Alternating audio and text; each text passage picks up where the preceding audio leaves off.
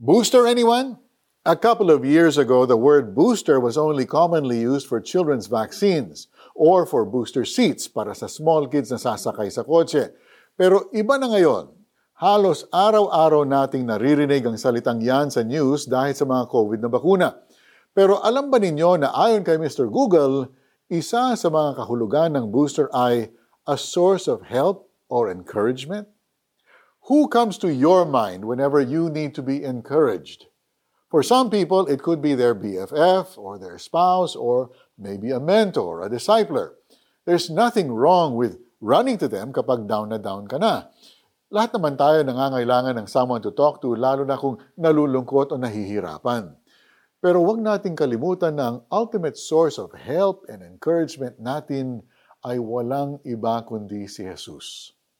When no one else is around or when no other solution can be found, si Jesus ay laging nandyan.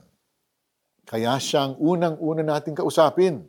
Yes, He may gently poke you in the arm, just like how the frontliners do kapag nagbabakuna sila. But a poke from our God just might be what we actually need.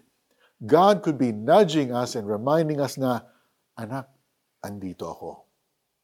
Just like how a booster shot can strengthen the immune system against the virus, God strengthens us too and gives us the energy and confidence to combat any problems.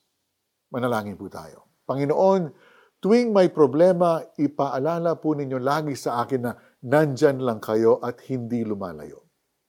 Tulungan po ninyo akong matutong tumakbo agad sa inyo sa lahat ng sitwasyon. You are my ultimate source of help and encouragement. In Jesus' name I pray. Amen. Paano natin i-apply ang teaching na to sa ating mga buhay? Nalulungkot ka ba? Nababalisa? Napapagod o nanlalata? Tandaan mong kahit ano pa ang pinagdadaanan mo, nasa tabi mo si God. All the time.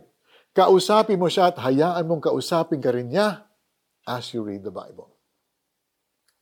Ang Diyos ang ating lakas at kanlungan at handang saklolo kung may kaguluhan. Mga awit, chapter 46, verse 1.